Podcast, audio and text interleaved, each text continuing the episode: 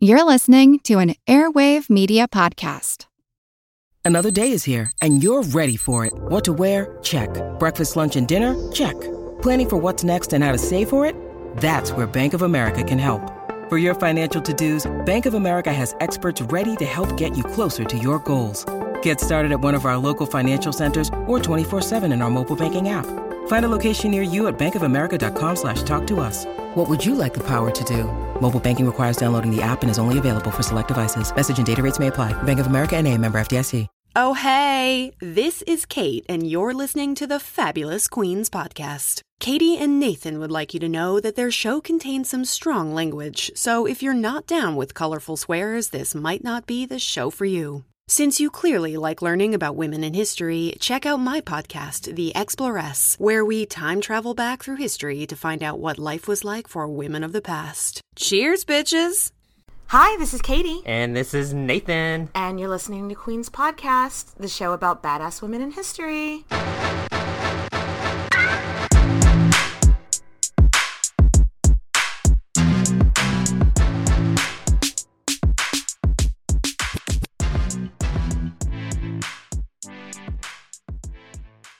Oh my gosh. Catherine the Great, part three. it's going to be a four part series. Yeah, this bitch is extra in all of the right ways. Extra, extra. Read all about her. Yes, indeed. she, this life is just, oh my gosh. I can't, I, I'm so excited to get into the, this next chapter. How about you, Nathan? I am ready for this bananas story. I'm so stoked. And I love that you're still rocking your fuzzy Russian hat. I love how committed you are to it. Um, because it's fierce and fabulous and a floofy. it is the three F's. It definitely is. F cube, bitch. Before we get started, though, we got some Patreon shout outs. Hooty hoo. So, shout out to Helen, Leisha, Kayla, and Caroline. Also, shout outs to Amber, Helena. I have a friend whose child's name is Helena and spelled the, the like same that. way. So, So Helena maybe or it's Helena. Helena. Yeah. So, you know, you got a little extra airtime Yeah. there. Ashley, Hannah, Clayton, Sam, and Savannah. Ooh, that rhymed. I like Ooh. that and today we're actually taking a break from our Moscow Mule, which was the cocktail, because we're recording this on Easter. So we decided mimosas felt yes. a little bit more like the season. so, so cheers. Chill. So, where did we leave off? So, Catherine's husband Peter has abdicated the throne, and Catherine is now the Empress of Russia on her lonesome. yes. So, though some people were like, uh, is she gonna rule in the name of her son until he's old enough? And they're like, hmm. Everyone was like, shruggy emoji. Let's see what happens. so, so I don't think she really, though, had any intention of actually letting him rule when he came no, no, no. Catherine had no intention in just being a regent for her son, which, and uh, yeah, she was. This shit is mine now. Absolutely.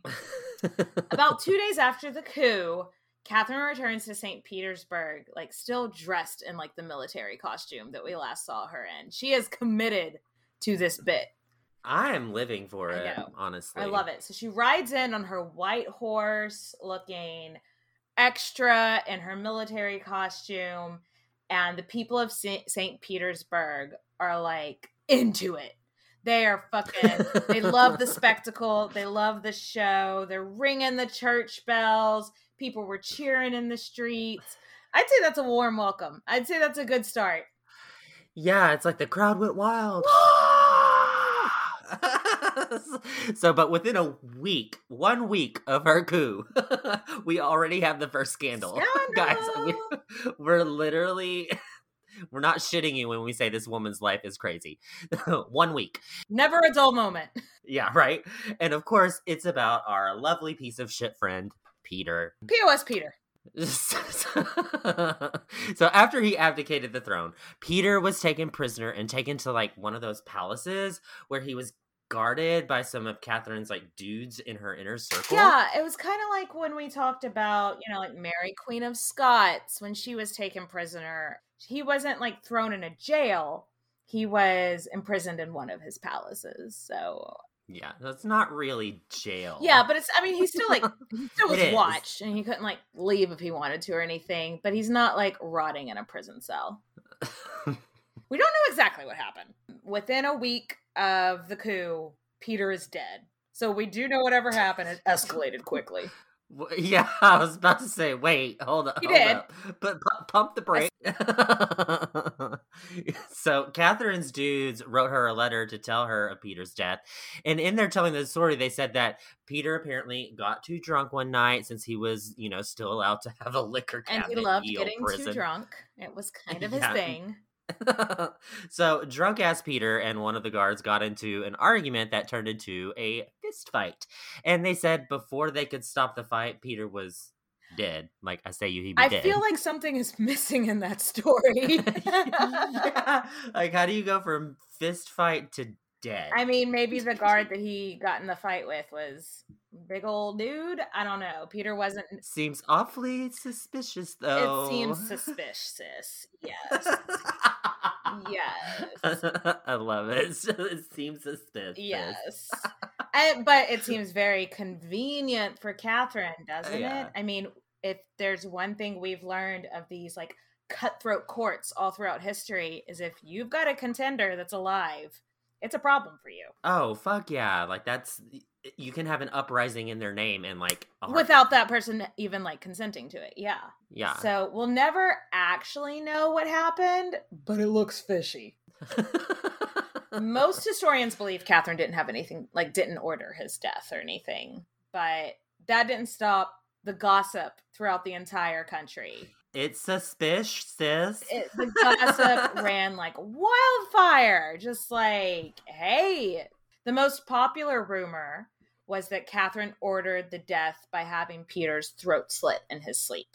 oh no, that's the one that I thought like she probably like that's the one that I grew up thinking probably Yeah. happened was that she had slit his throat. Like I believed that, and I was like, no, she might have not actually killed him. She, uh, yeah, most people think she didn't actually have anything to do with it, but it definitely worked out in her favor. Right. So Catherine's advisors are like, yo, you got to put out a statement that he died of natural causes. So the statement she put out.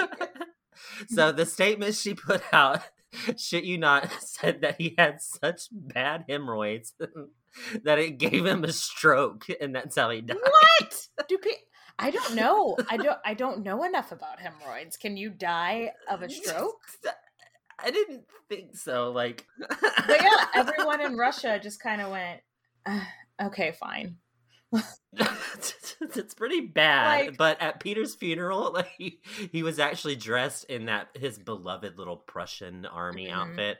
Insert eye roll I here. know. Like I'm pretty sure it's like uh, this. I'm sure he actually would have liked that too. Yeah. Fuck this guy. Yeah. But in, in his little army outfit, he had what do they call it? A car- cravat? Is that how you say it? Like the little necktie, poofy necktie yeah, thingy. Is that what yeah, a cravat. about? He had one of those that like was so big that it went all the way up to his chin, so you couldn't see his neck. Uh, oh, Shady Lady University's calling. They might have a scholarship. but yeah, so that didn't help anything. Maybe the guards did strangle him, you know. Maybe Mm-hmm. they just thought this will make Catherine happy and strangled him or Yeah. cut his throat. We don't we just we're just we're just never gonna know. There's so many possibilities. Yeah, but needless to say, her reputation in Europe is not getting off to a really good start. Mm-mm. so all these diplomats and rulers are like, she's kind of sort of resembling Ivan the Terrible, which it's in the name. He's a bad dude. Yeah. Period. Uh, but there's this guy, Voltaire. Maybe you've heard of him if you, if you like literature. uh, he was the, the face of the Enlightenment movement that was going on in Western Europe, and he stood up for her. So that was really big Yeah. on her side. She had him on her side, which is really big for her. He said something like, when a heavy drinker dies of hemorrhoids, it teaches us to be sober. Which I don't really get what that means, but but it's obviously in her favor. I guess it means like um he brought this upon himself or something like that. Like Yeah, uh, yeah, I, I- that's what I kind of got from is like, well, don't. Yeah, drink. I wonder if like some of that was lost in the translation. I was like, so a year later, she would actually start her correspondence with Voltaire, and they never met in person, but they were basically pen pals for years. And his writing and his advice really affected her style of ruling, which was one of the reasons that she's kind of compa- like given the name the Great and kind of compared to Peter the Great, is she was like, I want to bring Russia into the modern world. And Mhm. uh, Voltaire had a lot to do with that. Dot, dot, dot, until the French Revolution, when she was like, Enlightenment, I don't know her. yeah, that's whenever everything was like, oh shit, da, da, da, da, da, da, da, da, da, da, da. exit stage left.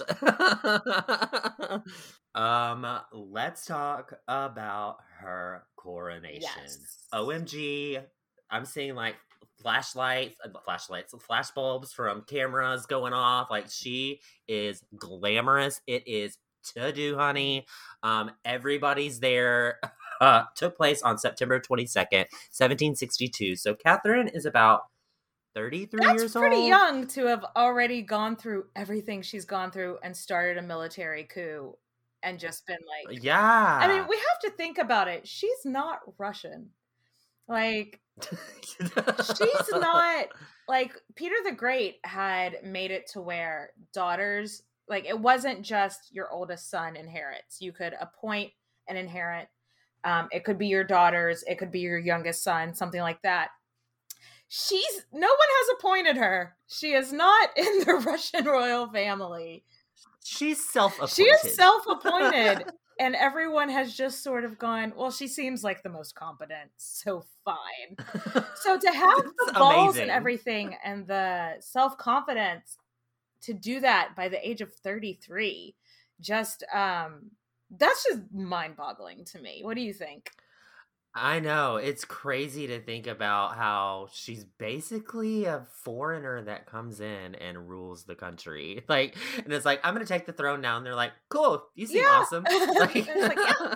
love ya. Like, nobody had any problems. like and guess what? She did a really fucking good job. There's some, there's some areas of shade that we would like No to one's gloss perfect. Over. And we'll get, and we'll get to that. But let's get back to her coronation.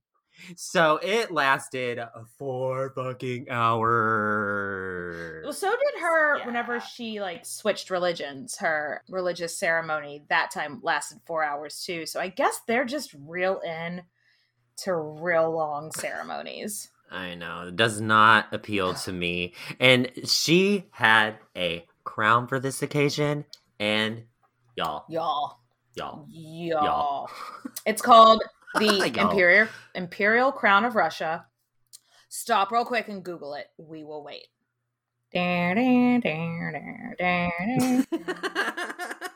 All right, you've looked it up. You've seen it. Ah! it is a gorgeous. It is like teetering on gaudy though.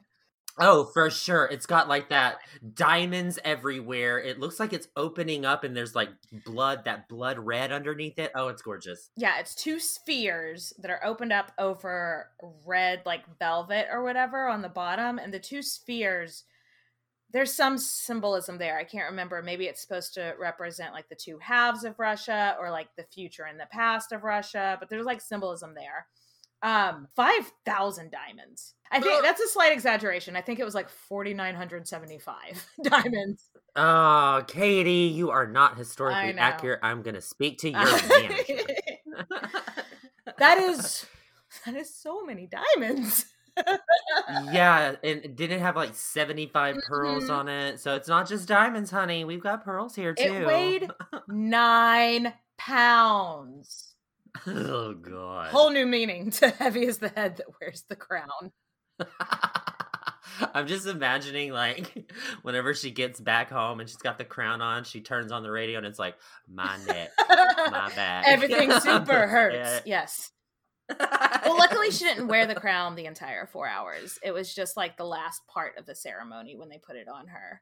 This crown was worn by every Russian monarch at their coronation until the last Tsar. So it's badass.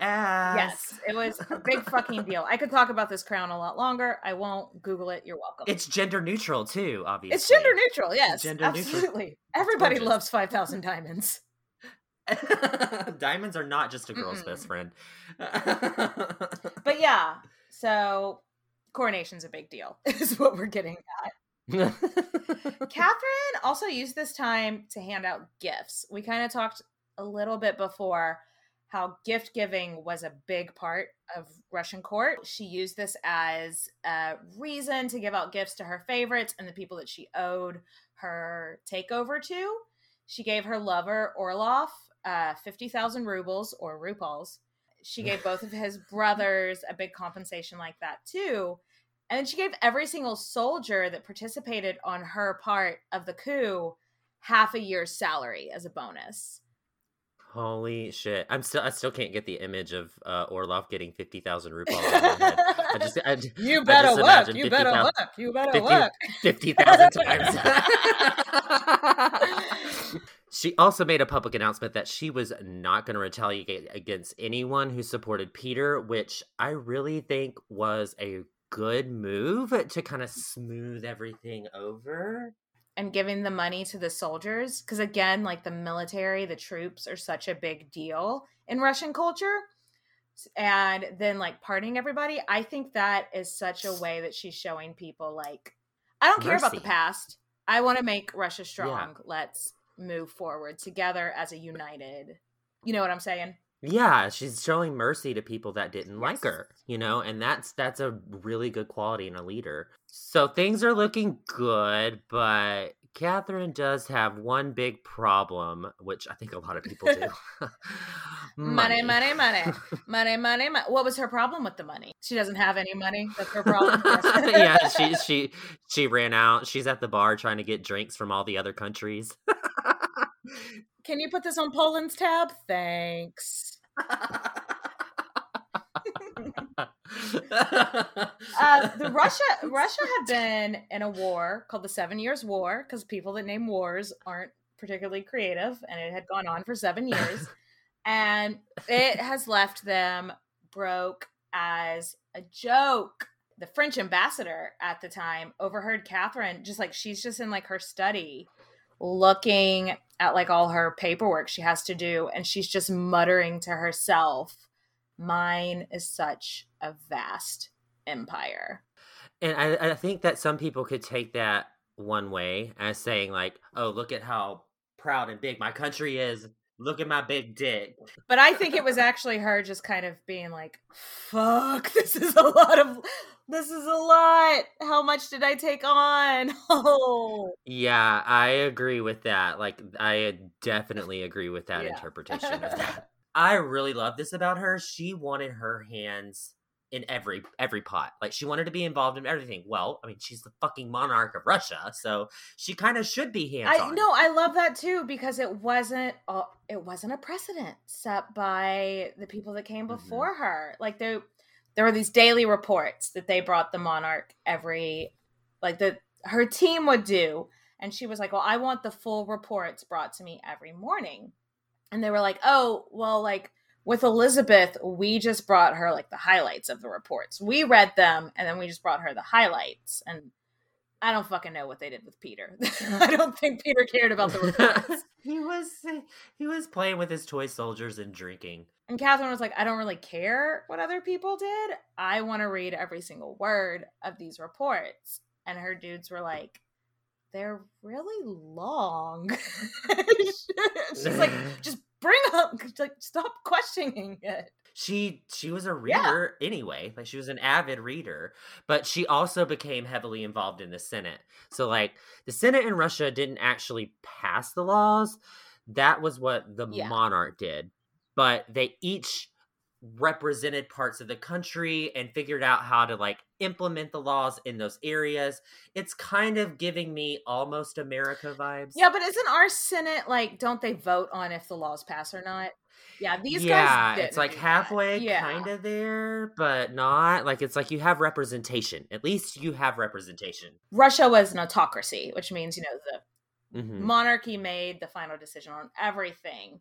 But they did have power to be like, help sway the person, but couldn't actually Mhm. vote on it. But yeah. One day they're discussing this one region of Russia that's really, really rural. Nobody, it becomes apparent to Catherine that nobody in the Senate or herself had ever been to this town. And so Catherine's kind of like, I'm not really familiar with that area. Somebody, like, let's break out a map and see what we can kind of figure out. and everybody like looks around and goes, uh, Uh, you had the map last, right? uh we totally have one of those. Uh, how do you, how do you say, Ma- say it again? ma- uh, ma- ma- Oh, my, my, Um, my, you know, you know. I oh, I'll go get the mop. Yeah. Oh, mop. mop. Yeah, we're gonna do some cleaning. yeah, Let's- the, the mop. Yeah. they did not have a map of Russia, and she's like, seriously, guys, yeah. how are we supposed to represent this this like huge fucking country if we don't even know where these cities are? So she has an atlas of Russia commissioned and gifted to the Senate with a note that basically said, uh, real cute, thought you were cute, but uh do Do better. better. I know y'all meant well, but come on, guys. We're paraphrasing the note, but that's basically the gist of it. So, the church. We've talked about a little bit um, the Orthodox Church in Russia. It was a big aspect of every life in Russian, like Russians' day to day. So, let's discuss Catherine's relationship with the Russian church because um, it's complicated. yeah, whenever she went on Facebook and her, re- it's like her religion status. complicated. complicated. so during Peter's reign, he had taken away all the churches, like many, many lands, but, and made them taxable. So they used to be tax exempt, like they are tax exempt nowadays in our country, which We won't get into. It's fine. no, uh, but they weren't paying taxes on it, and now they are. So Catherine has always been this pious, religious. No, she appeared to be like that's her game that she plays. Very, very good point there, Katie.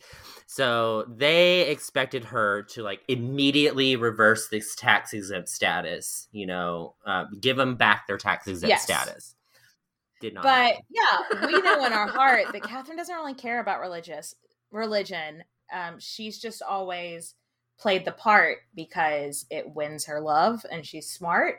But she thought it was actually criminal that the church had so much land and paid no taxes on it when sh- like people are going without because the country is broke, you know? Yeah, and they, they just dropped a hundred grand on some piece of property. Yeah. yeah. So this is her first major crossroads because she knows that she needs, like, if the church turns on her, the people could turn on her. And she's Mhm. really early in her reign that is already kind of questionable. So it's a it, it's a sticky situation for her.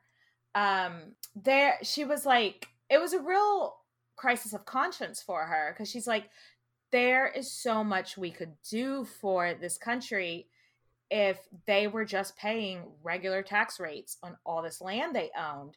We could educate and feed the poor. We could build roads that you can actually travel on in the winter. Could do things that they were doing in Western Europe, basically, like uh, making expanding your country. And I mean, it's I think it's only natural to look and be like, nobody has any money here, and then you look at the church, and then there's like this big money bag. Yes. it's like, wait a second, here, honey, we don't have any money. We need some." Yes, and you're not you're not doing anything. Giving yes, exactly. And also the church had a bunch of serfs. Surfs up! I love how we do this jokingly. Serfs are basically fucking slaves. They're they're slaves.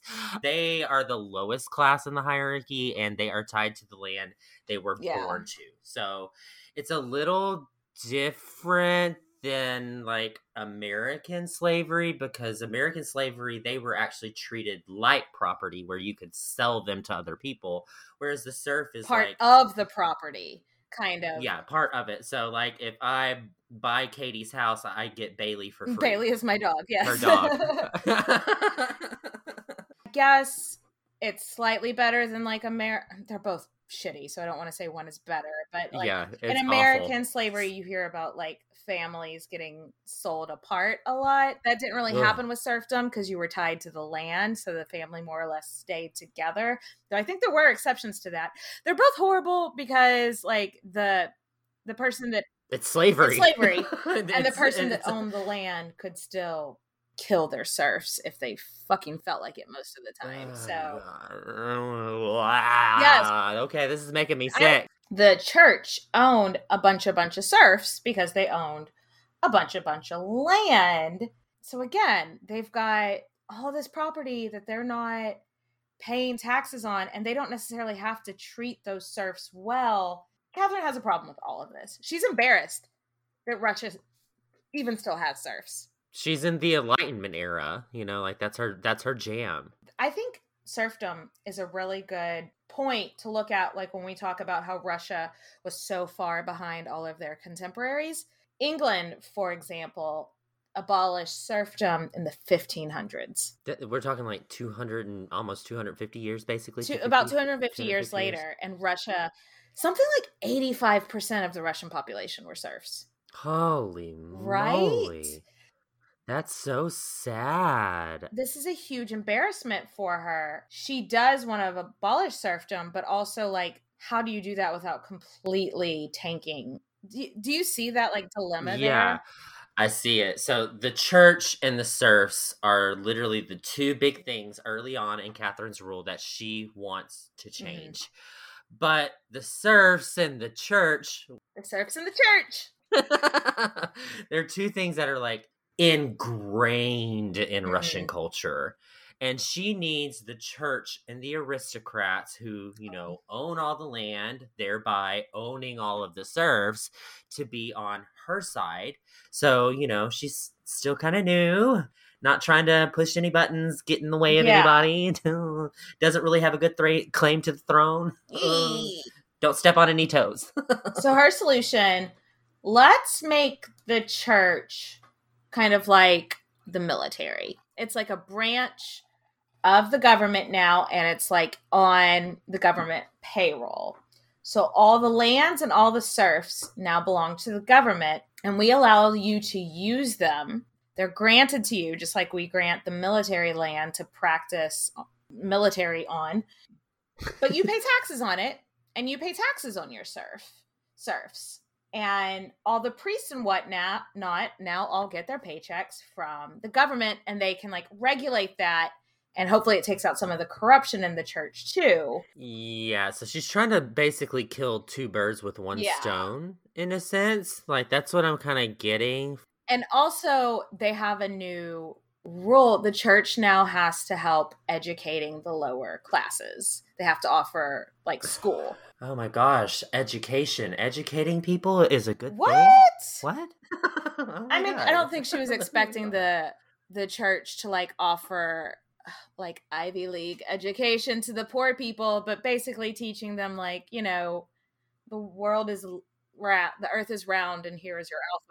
Yeah, you know? these I mean, uh, this is one of the reasons why I'm not like a, a middle school teacher, but these kids are dumbasses. These kids are dumb. they're, they're, like, and they need. You know, you know what we should we should say because there's a difference between dumb and uneducated. Yeah, it's these, uneducated. These kids sure. are very very uneducated. so the compromise was super popular with the nobility at the time, and the serfs surprisingly are on board because not now, that it mattered. Yeah, not that it really mattered because nobody's gonna give a fuck about serfs. Um, serfs down. Um, but so now the Empress is, you know, technically the owner of the serfs. So any grievances that they have will go straight to her, right? oh, nope, but it's cute that you think that. All the serfs that work for the churches were now given the title, quote unquote, state peasants. But in their mind, they're thinking it is a step in the right direction. Like nothing about their life really changes, but they think the change in title and now that their direct supervisor is the empress, they're like, this is this got to be a step in the right direction, you know. Mm-hmm. But life really doesn't change for them all that much because mm-hmm. you know you can't quit being a slave. Yeah. like that's not you don't say, I'm gonna hand in my two week notice because I do not want to be a slave anymore. They're I would "No." like to not be beaten and raped by you anymore. Here is my notice. That's not really Not- something you got to do. Yeah. because you're a peasant and Yeah. So church workers were kind of split on this decision. Some were saying, "Yeah, fine, this is okay, I'm good with it," and then others are like, "Fuck the fuck off, hold up, no." There were some of them that were really mad that they had to provide education now. They were like legit like fuck them kids. Fuck them It- dumbass kids. I'm Yes, sorry. fuck them dumbass kids. But honestly, in a situation where there was always going to be somebody that was pissed off, things went as well as can be expected for Catherine in this. That's where her professional life is. And I think Mhm. our girl is a little notorious for her personal life too. So we're going to get into that relationship with Mr. Gregory Orloff. Oh my God. Mm. They, I feel like they talk about Catherine's like love life more than anything Oh my god. And it's such a fucking propaganda machine because the ridiculous things that they talk about in her love life. she fucks a Ju- horse. Oh my god. That is the Oh. most annoying thing even get ever. me started. Just because she likes big dick. if you compare her sex life to that of even the most run of the mill kings, it's boring, Mhm. you know? Uh, But because she's a woman, and how do you discredit women? You, you She's a slut. you call them whores, you call them sluts. So her sex life uh, like almost outshines everything else. I was listening to just short little tangent, but I was listening to a podcast called um, Drinks with Great Minds in History, and he was talking about Catherine the Great, and he went, he was like, "Now let's talk about her sex life. All I'm going to say about that is I don't care, and we're not going to talk about it." And I was like, I "Yes, love it. thank you." Nobody sits here and talks. Okay, people do talk about Henry VIII's sex life because he's, you know, it's this whole, a- it's, it's a- kind of part of his brand, But uh, for most of it, like people didn't care who the king fucked.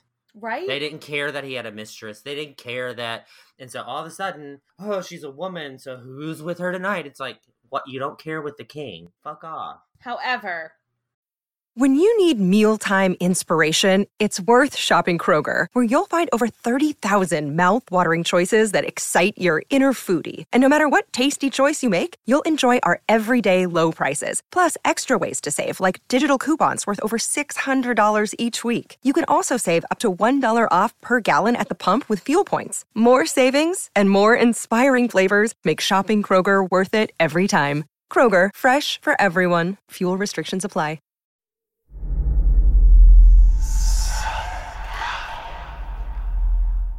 Hey y'all, spooky season is here.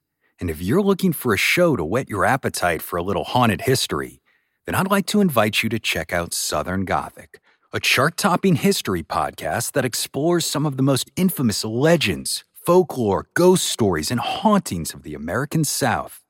We've covered all sorts of stuff from the Bell Witch of Tennessee to the disappearance of the Confederate submarine, the H.L. Hunley. Not to mention our deep dives into the local lore of some of America's oldest and most haunted cities, like New Orleans, Charleston, and St. Augustine. So, if you're ready for a little good old fashioned Halloween storytelling with a commitment to quality historical research, then be sure to check out Southern Gothic today. It's available now on all your favorite podcast apps. I do want to talk about Gregory Orloff because Oh, you know a- in this in this show I feel like we do like to talk about their personal lives to an extent because you want to think about how would I have been in this situation and Yeah, for sure. Uh, if there's anything about Catherine, she's a serial monogamist. If anything, by the way, and having being in love and knowing she's loved in return is a big part of her life. Yeah. maybe it's because she didn't grow up always knowing that she was loved. truth. So she loved Orloff. loved him. And not a lot of people did, uh, probably including Queen's podcast. He is a one of those this fucking guys. Yes, he- he did help her get her throne. Her and her Yeah. his brothers were instrumental in her coup. But a lot of the people in Russia didn't like how much like they they just weren't a popular family because they were all a bit in your face, you know? Like, yeah, abrasive, sandpaper. And they didn't care what anybody thought about them and yeah. it just yeah if you're sitting there around they're bragging about how close you are with the empress and how much shit you can get done and it's all gonna be because of me uh, that's not people are gonna be like yo you're asshole. Like, yeah. I mean, that's really the moral of yeah. the story. And while, you know, we do believe that she loved him for pretty much their 13 years together, I don't think she was ever serious about it. Like, she was not going to be Beyonce and put a ring on it. Well, like, she would later say that if he would have just, spoiler alert, been faithful to her, she would have happily been with him for the rest of his her life. But a woman in that position, what are you going? You're not going to gain anything by getting married again. Mm-hmm. And Orlov hated that they weren't married. She was just a bit like, whoa, why do you need that? Like, is it just because you want my power? You know what I mean? That is exactly what it is. I, she even made him a count, bought him a mansion. So I mean, yeah. even though it didn't work out in the end for these two, don't feel fucking bad for this guy the titles, the money, the prestige at court wasn't enough for him. He told her, I'm sick of being the male pompadour. Okay. Wait, hold up. Let's let's stop there. You're tired of being the male pompadour, which is if any of you aren't familiar or haven't listened to our episode on Madame de Pompadour, she was a French mistress who was very powerful for being a mistress. I can hear her in France being like, I'm sorry, qu'est-ce que c'est? Désolé, pardon. she, so I think it also just goes to show how little Orlov knew. Like he was just trying to use a woman's name to make himself sound less powerful. Madame Pompadour had a lot of power. Yeah, and... you're giving you're actually giving yourself a compliment there, dude. but basically what he's saying is like I I want something more than this and uh, one of Catherine's advisors, this guy named Panin, which right now is one of her very trusted advisors, like pulled her aside and was just like, the wife of Orloff will never be accepted as the Empress of Russia. And so mm-hmm. he and that's kind of when she was like, I'm never I I can't, dude. I Yeah. I Panin had Panin did not like Orlov at all. Nobody. Nobody liked nobody, Orlov nobody except for the other Orlovs. You know?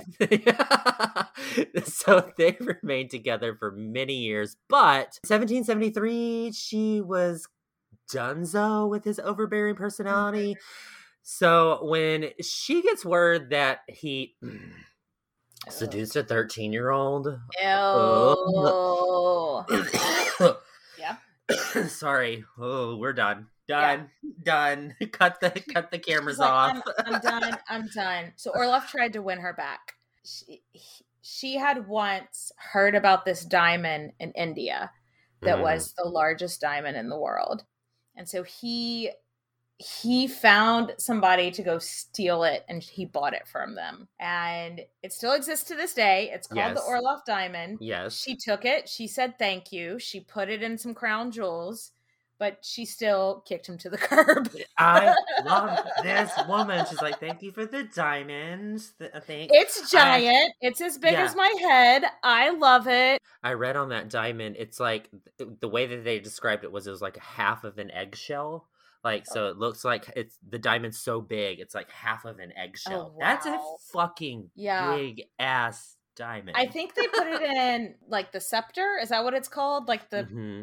yeah, they put it. She put it in the scepter. I think it's still like in because I don't think unlike the French Revolution where they ruined killed all, everything. Oh well, they they ruined all of the jewels. Yeah, so, I think a lot of the stuff still survives after the Russian Revolution. So I believe the Orloff diamond is still like in circulation or like at some kind of like where you can go see it in a museum. Are you really surprised that Queen's podcast knows about diamonds and where nope. they are? so okay, back to ruling back the to the country. To yeah, so we'll get back to this love life shit. Don't worry, but there's there's there's a lot going on in Russia that we got to cover. Yes. Catherine really wanted to get the thoughts of the Enlightenment going in Russia, which was proving a challenge. One of the big principles of the Enlightenment is that it's wrong to be a monarch. It was like you shouldn't be allowed to rule a country just because you were born into the family that rules the country. And Catherine were like, okay, yeah, that doesn't apply to me. I wasn't born into this family. oh my god! I took it by conquest. So I think it's kind of cute. Like uh, the Enlightenment's really against autocracy, like uh, yeah, monarchies. yeah, or anything where one person is ruling. And so she kind of like bends the rules of the Enlightenment quite a bit during her rule. But it does flexible. help her kind of, she's flexible with the Enlightenment, but it helps her gear it in the right direction. so she wanted stronger education. She wanted a fair judicial system. So she had been had this idea of freeing the serfs for a while, like we said, and it would be a gradual sort of thing. But she believed. I don't think this is a bad idea. I think it could have yeah. worked if more people were on board yeah, freeing enslaved people is not. It's it's always a good. it's always but I mean, the thing. logistic idea that she had yeah. behind this one, I think, could have worked if more people were on board. yeah, she thinks she could have got it done in like more or less hundred years or so, give or take, plus or minus twenty. Plus um, minus every 20. time, every time someone sold their lands from the serfs, what she would say is, once you sold your land, the serfs that are tied to the land are now free. So that's how you you know, gradually get all these people free. Yeah. And she had ideas for like programs that the church would sponsor to get the serfs ready to like live their own lives. But it just it just didn't really gain any traction and it didn't really go anywhere. She had mm-hmm. a lot of really like that was a radical idea. And she had a lot of them she wanted to put in place. And so she started working on this book and she wrote to Voltaire about it and she called it the Zakaz which I um I think it means the instructions. Ooh. And it's basically like the instructions on how come on Russia now let's get information. Hello Beyonce reference. Yes. but no, it was like she was trying to work out like a legal code for the country to get them going into like the modern era. Yeah. The Nakaz, I think this is funny. The Nakaz was so revolutionary that it was banned in France. because they were like, we don't want to start any kind of revolution. Which, lol, France. Okay, let's see how that goes in like thirty years from now. they rebranded their French fries to freedom fries. they were rebranded the Nakaz into the guillotine. to implement her thoughts from the Nakaz, she assembled what's now called Legislative Commission. Yes. Feels like I need sparkles. Uh, what that was is that each region in Russia sent in representation to explain their town explain their needs, and what we need from you is XYZ. Mm-hmm. The fact that she's hearing other people, mm-hmm. listening to their problems, that's super progressive for the time because she's listening to all walks of life, all religions, all classes. Except the serfs. Except the serfs. So, you know, except for like 85% of our population. problematic, problematic. Right. The but she's inviting like upper class, middle class, lower class, and a big fucking deal is that she even invited people from other religions. There were tribes of people in Russia's more recently conquered lands that practiced Islam and Buddhism. And those people were invited as well. I'm living for it. That was very very um forward thinking that's, progr- time. Th- that's progressive for now. That's yeah. so probably in episode four we'll talk about her feelings towards Judaism, which makes me do a sad face, but it's not here no. yet. So she made sure everyone understood. Bitch, I'm the queen. Have you seen my crown? It's got diamonds I'm impressed. It. I'm not uh, sharing the rule with anybody, but y'all can tell me your ideas. Exactly. Thanks for your input. Yes. we will take this into consideration. so, in the end, she's the one that makes the decisions, is what we're getting at. she just really had it in her mind that this was going to be a meeting of all these delegates. Everyone's going to come together. It's going to start some big conversations. Um, and it's just going to be revolutionary. And in the end, 500 delegates were sent, and they were super diverse but they were also super confused about what they were supposed to be doing. There was like no other Russian ruler had ever done anything like this. And in fact, um, the Russian rulers usually sent out Pete like sent out the police to make sure that local government wasn't doing anything. So Oh, so they're real skeptical is what you're getting at. they're suspicious. Yes. they are like, is this a trap? Are you going to kill us? I mean, I don't blame them because, you know, Yeah. Mm. In the end, it was a bit of a clusterfuck, but the idea was great. So Catherine was like, maybe we'll we'll try again next year. The only real thing that came from the commission, so she was like, she set them down and she was like, okay, here's the nakaz. Y'all read it and then get back to me about what you want. She went away. She comes back and they're like, we are voting on what to call you. And she's like, what? What to call me? What have you come up with? Queen, Empress, fabulous, beautiful, gorgeous, looks like Linda Evangelista. but that's not she was like no you're supposed to be working on like laws and legislation and they were like no we have we have not done that. We are working on what to call you. She, it just it just absolutely blew her mind. But at the end they're like we're gonna call you catherine the great. And she was like uh, okay that's not what you're here for but i don't hate it. I mean, I I don't hate it either. I think it's kind of awesome. i don't. It, So- it just narrowly beat out all wise mother of the fatherland Okay, give it your Russian best effort. That sounds very Russian. It That does. sounds very Russian. Great rolls off the tongue a little bit better. yeah, so she's like, okay, well, that was a good first try. we'll try it again and be a little bit more productive next year. This year was just kind of a wash. Uh, that kind of took a back seat at this point uh, because the next year they were in a long, expensive war. Uh, what? Good God, y'all, what is, it good, for? Absolutely. Absolutely none. Yes. Say it again now. Okay, we Exactly. can go on Yes. again. The, That's a whole nother that's episode. a whole Queen's podcast sings hits of the 60s. Uh, the Russo-Turkish War was it more or less went off and on for 400 years, so we're not going to get that deep into it. but the TLDR of the whole thing is that Okay, wait, wait, wait, wait. I read this and was like, what the fuck is that? TLDR I'm so TLDR means too long didn't read. I am ancient. grandpa, and I had no idea what that meant. What the fuck just happened? I'm so old. Basically, when Peter the Great was Tsar, he took some lands from like the Ottoman Empire and he was like, You're not going to miss these. These are mine now. And the Ottoman Empire was like, We do miss those very much. We would like them back.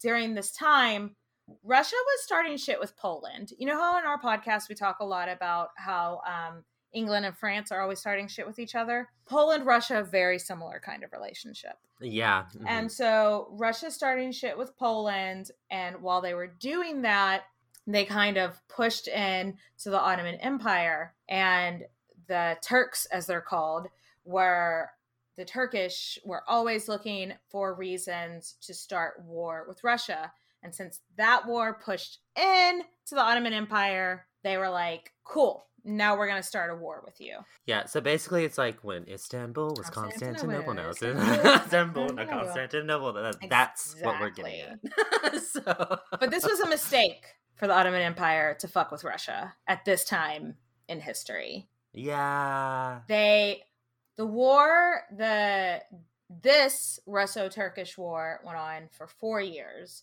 and the Russians kicked the Ottoman asses like at every single battle for 4 years. It was it was it was not a fun time to be in the Turkish army. Nope, nope, nope, Nope, nope, nope, nope. but it did end up with Russia getting a shitload more land. Hello, that's that's part of the reason why she's Catherine the Great. You got to get a shitload of land Yeah. to be the Great. Yeah. and that land was extremely valuable because it gave direct access to that profitable trade route that I think everybody learned about whenever it was like the Silk Road and all that I think it's the Black Sea, like their new Yeah. land holdings, like gave them access to new water. And back then, when they didn't have planes, ship ship shipments is what we is what you wanted to be on. Ship ship shipments. Yes, shipments. Yeah.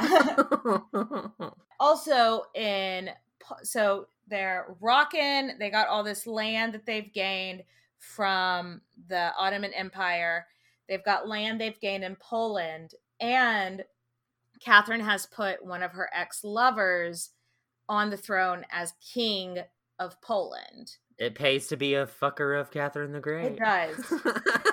Every single one of her lovers, even if it didn't end well, she like gives them like this huge pension afterwards. And Poniatowski became king of Poland. So uh, to, uh, sign me up. I mean, I'd fuck a chick if I was king of Poland. Right. Uh, but honestly, this war was a bit of a turning point for Catherine because people are like, damn, this chick is not fucking around. She's serious. Yeah. Yeah. And to add insult to injury, the Turkish forces, uh, she she really made them pay for everything. Mm-hmm. And, uh, you know. Well, I started it. Yeah, you started it, and wars are expensive, so give me money. Uh, so now they've got all this more land, and she's getting all this debt. So everyone's like, okay, we think we kind of like kind of like this chick. She's got Russia's best cool. interest and heart here. Like, yeah, it was a real turning point for her in the mind of a lot of people. Oh, okay. So, regardless of their military victories, this wasn't a great time in Russia. Oh. So there was a drought and a plague in 1771, and that on top of the cost of war that would go on for another three years, common people were really struggling. Mm-hmm. And Catherine was forced to put in higher taxes, and that hits the working class hard. Hello, we can all sympathize. And so Catherine made a move that really was not super cash money.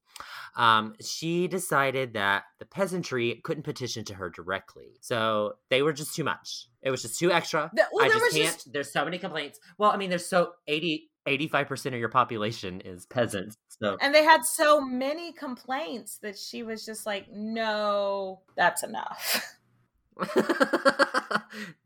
not not again, not super cash not money. Super it, it's not uh, it was not the right decision so like she puts like governors in place and she's like, you make the complaint to them and then they bring the complaint to me.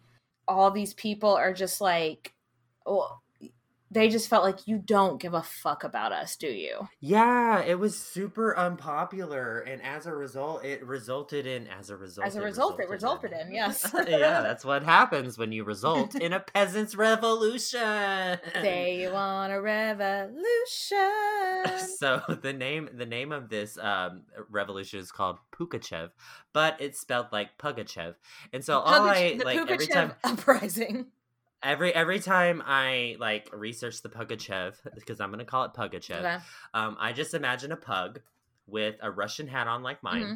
Marching to the beat of some drum and going and overtaking Russia. So it wasn't that cute. It wasn't that adorable, guys. it was not that adorable. It was a really bad time for Catherine. The Pugachev uprising, I think, or the the Pugachev might might be really interesting to do for a Patreon sometime because I would have liked to have dived into this more, but mm. didn't have time. And I do like pugs dancing. And I Russian do outfits. like the thought of us making some content of little snub nosed dogs and furry hats.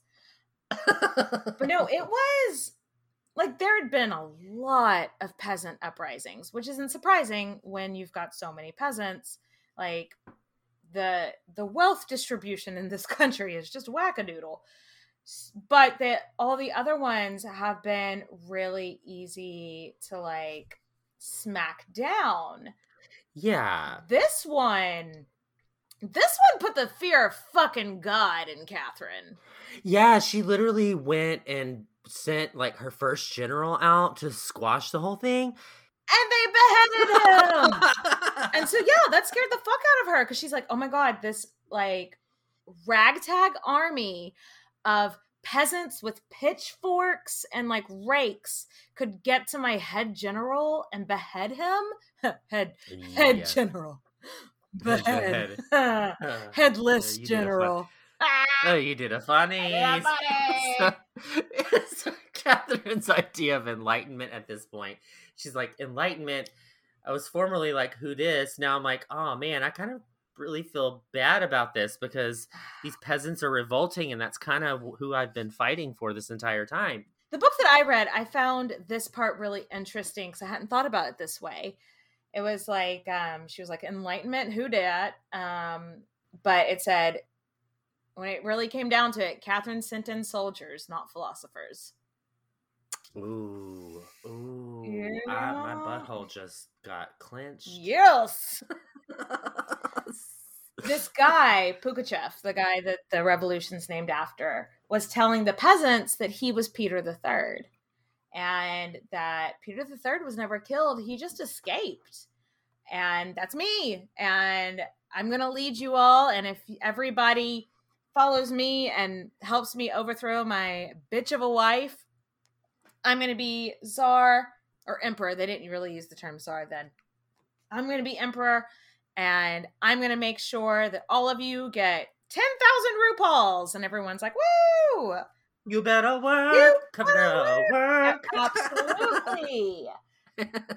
yeah, in the end, Catherine's forces squashed the uprising, but it got way, way bigger than it should have. And yeah, like we were saying, it really scared the fuck out of Catherine. So now that we've palate um, cleanser talked about yeah palate cleanser. Now that we've talked about her professional life, let's talk about her personal life. I feel like Delilah. Delilah. Do you remember Delilah? Our non-American listeners or any of our listeners under 30 will not get that reference. Like, what the fuck? So, y'all, it's really hard to tell the story of Catherine's life, literally, because there's so much going on right now. All uh, over the place. Like, things are, so yeah. much is happening at the same time in her life. So she kicked, you know, Orlo Pasta to the curb. So Orlov's gone. Uh, she took up with this aristocratic dude who was super bone and hot, but she described him as being the most boring man in the show. I think we've all um, been there. Yeah, a very, very, a very, very super, good looking person that you're just like, mm, just like, have fuck. you read a book? yeah, dumb as fuck. So their relationship with the dumb guy lasted about a year, but then her life completely changed. Remember, we told you to bookmark his name, and towards the end of the last episode, but um, when when she was like forcing Peter to abdicate, do you remember there was this soldier that broke ranks to run up to Catherine and offer oh, her I've, his uh sword knot. Story, I feel like this story is so made up. No, it's real. It's real. I know. I feel like it's so fake. I feel like she just wrote it. Was like, no, it actually happened. well, that guy, Gregory Potemkin, in the last few years, he has become a major general. He fought in the Seven Years' War and he uh, trained troops to fight against the Pugachev uprising. So he and Catherine had really formed a relationship, a little bit flirty, but mainly professional relationship. And it was going really well. Mm-hmm. And then she They're... kicks Orlov to the side and she kicks her her dumb idiot to the side, and there's Potemkin. Yep, and he's pretty much assumed at this point to be the love of her life. They start they were start sleeping together in 1774, which thank God, because 1773 sounds like it had been a really hard year for her. So, the drought and the they, war and the uprising. So I'm glad that she yeah. at least uh, fell in love the next year. Yeah, and they were together for 17 years, and may have also gotten married. I don't which, know. Yeah, she what he, referred to him as a husband. She referred to him as a husband. He referred to him as a wife, her as a wife. There are some that say they did go and have like a civil ceremony. So what? How very Henry VIII of her. I I don't, and so I could see why she wouldn't if they did get married. I could see why she wouldn't have um broadcasted that because it could like hurt her position of power. what do you think? Do you think they like actually put it on paper? I think they just said called each other husband and wife because in their hearts they felt like they were husband and wife. Yeah, you're watching a lot of hopeless romantic movies. No, I no, no, no, no. I'm down. I'm down with that. Like, I, I totally get your vibe. Like, I get. Yeah, that makes sense.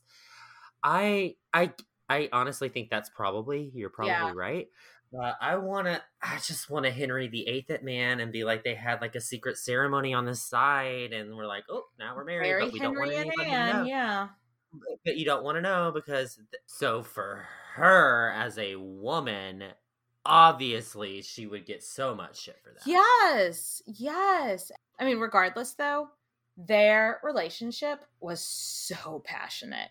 Mm-hmm. Like you are my passions. You are my passions. oh my god. Potemkin was about 10 years younger than her. And she has this she has this habit of going for younger guys, which you know what? Like I feel like well into like even towards her end of life, she's got like she's a very energetic person. So maybe she just needs a younger dude to match that energy. I don't know. And how many fucking stories have we heard about 53 year old men fucking 12 year olds? Too many for comfort, Nathan. exactly. So a guy 10 years her younger. This is refreshing. Yeah, she would have been about 45 now, so he's 35. So it's not like he's a child. Yeah. Yeah, exactly. So get it, girl. Yeah. Um also, he had only one eye. Um and this makes me love him even more. He he lost it in a bar fight. Yeah. Some people, and I don't know, I couldn't tell if this was just salacious rumor or real life, but some people say that the Orloff brothers are the one that he got in the bar fight with when he lost his eye. Ooh, scandal on the cover of Russian Star oh magazine. Oh my god, this would be all over People magazine. Oh, flash, click, click, click. Yes.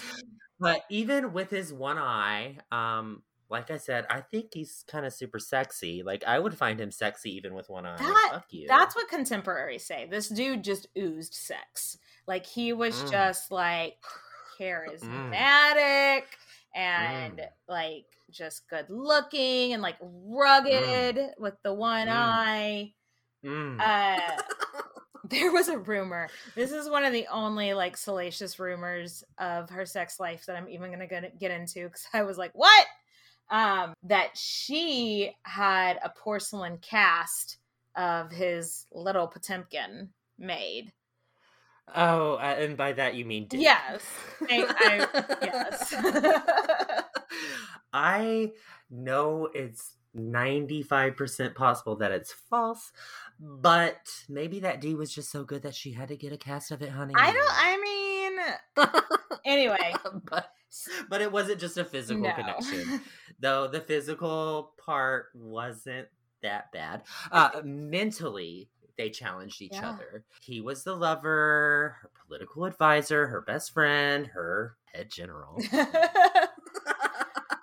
yeah, they were it was so much more than just what was going on in the bedroom. Like they mm-hmm. connected on every single level. They they fucked like crazy, they fought like crazy, they made policy together, they made military moves together. Everything they, they... love together. Yes. just a lot of fucking and fighting and love. Yes. So like many passionate relationships, like that. Um, there's also a little bit of jealousy. Mm-hmm. Um, in fact, he got us so jealous of her past relationship that they got in this huge fight. And he accused her of sleeping with dozens of men, which is probably where some of these rumors started about her sex life. He accused her of sleeping with 15 men. And like, if she was a man in her 40s that was like a king back then, 15 women would be nothing. But since he Oh, that would be your first year of business. Yeah, but since he he accused her of sleeping with 15 men and that since she was a woman, it was like 15. Oh my god, she's the whore of Babylon. Don't call me by my middle name, oh, Katie. Oh, sorry. Nathan the whore of Babylon. So, as a result of all of these whorish accusations, uh, she sat down and wrote him a letter which summarized every single sexual relationship that she'd had up to that point, which was, you know, including him, five Yeah. men, like not that many. And I don't, if some, if I did that, we'd have a novel. Yes, it would be a completely different story, Nathan. It'd be the phone book. but that letter still survives and it's really unique because it i mean there's not a whole lot of pieces of work out there right now that describe the sex life and that kind of i mean it's not like nitty gritty detail but it's more about like her emotional detail to each one of those men mm-hmm. For sure. it's it's yeah and she even wrote in it she was like saltykov he was a fuck boy i didn't know any better and then when she talks of orlov she was like if he just could have kept in his pants i would have been with him for the rest of his life so don't make that mistake and I am living for her openness Yes! and her honesty and being completely. i mean i don't think she necessarily owed this to him but you know if you I whatever I know many I know many married couples that just don't talk about who they fucked in the past. I mean, that's just Seems healthy to me. just the thing. but anyway but like um in this letter like to end it to him she is just like my heart loathes for every hour that i'm not with you and so again The drama. she the she is drama ex- mama. she is a drama queen but it just goes to show our girl just she needs love she needs love in her Mhm. life she need a she needs a man that loves her because she didn't get enough love in her childhood and that's showbiz and kid. that's showbiz. Yeah. Uh, they, this didn't go unnoticed at court either. Everybody knows. Yeah. Like people would come up, bring her reports each morning, and eventually they were just used to seeing uh, him like run around butt ass naked to catch his underwear. yeah on. he's like like he's like, oh, whoops, hold on. Da-da-da-da-da. yeah he's like oh we weren't expecting you all so early putting on his panties like yeah he was just always around and after a few months yeah people are just like all right potemkin they just start treating them as co-rulers mm-hmm. basically Uh, so he, she has finally found this guy who's gonna give her everything that she wants in a relationship. You know, she's 45 at this time. She's on top of the world in Russia. In fact, uh, she's got this guy. She's gaining respect by her people, getting land, winning wars. Like everything is going great for her.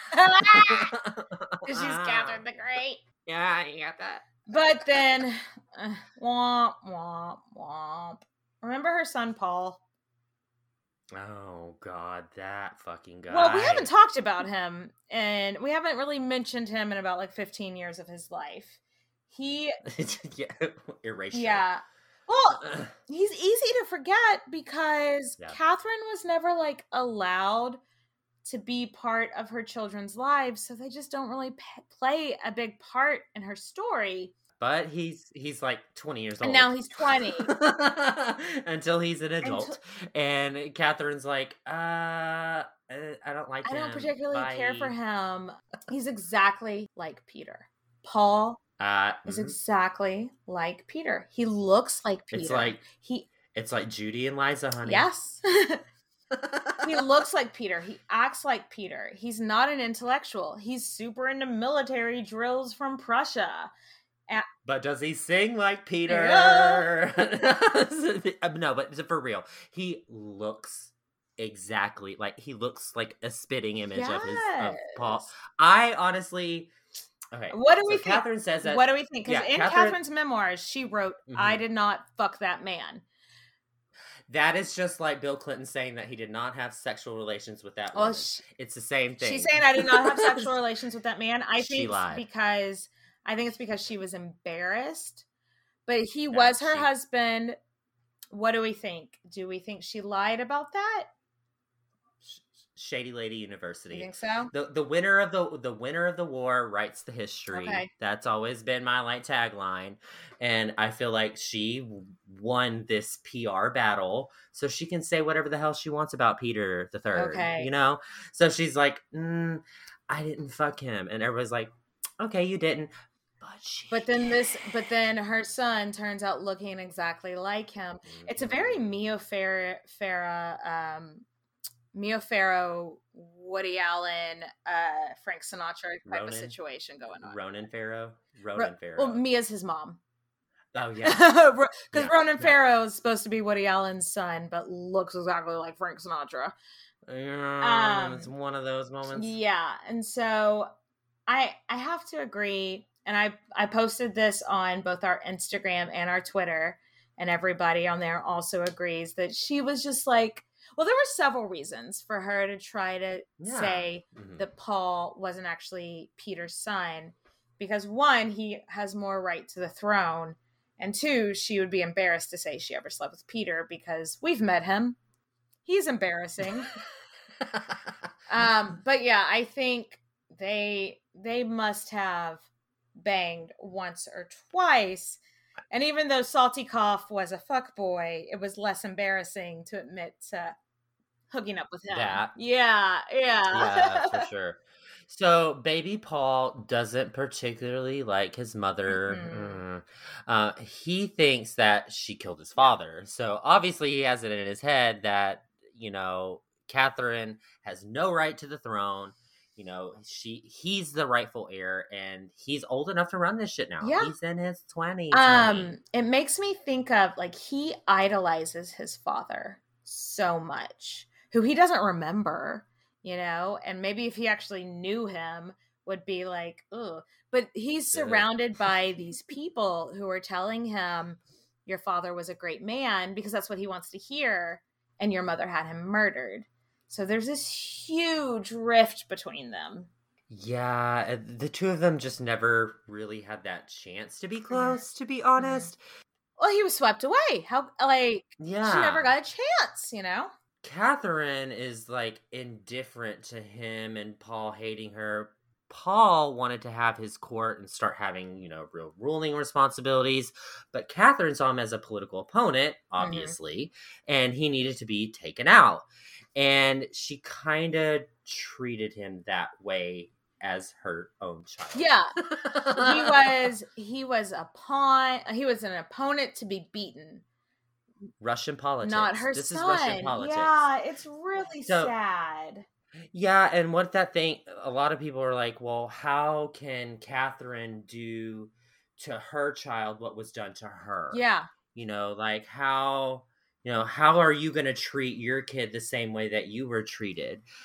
But I, but she's got a she she's got forces coming at her from every direction that she's already got to fight off so she has to fight off her son too now it's and she was so ingrained in the Rus- Russian culture anyway, and so this has just been her upbringing. So I don't think she knew any better. Yeah. To be honest with you, so people that hate on her for making this decision, I'm like, this is part of her training. Right. Her, this is the way she was raised. to make sure that Paul couldn't one day pop up and do a coup against her like she had done previously is that she made sure that he was not involved in politics or running the country at all. So he had he was never seen in public. So people didn't think of like the general public didn't think of him as a ruler. He would never he wasn't taught like the history or the inner workings. Like she made sure his education was really minimal, which isn't a great way to train a one day emperor, but I guess is a great way to keep your rival down, which is what she thought of her Mhm. son, which is so sad.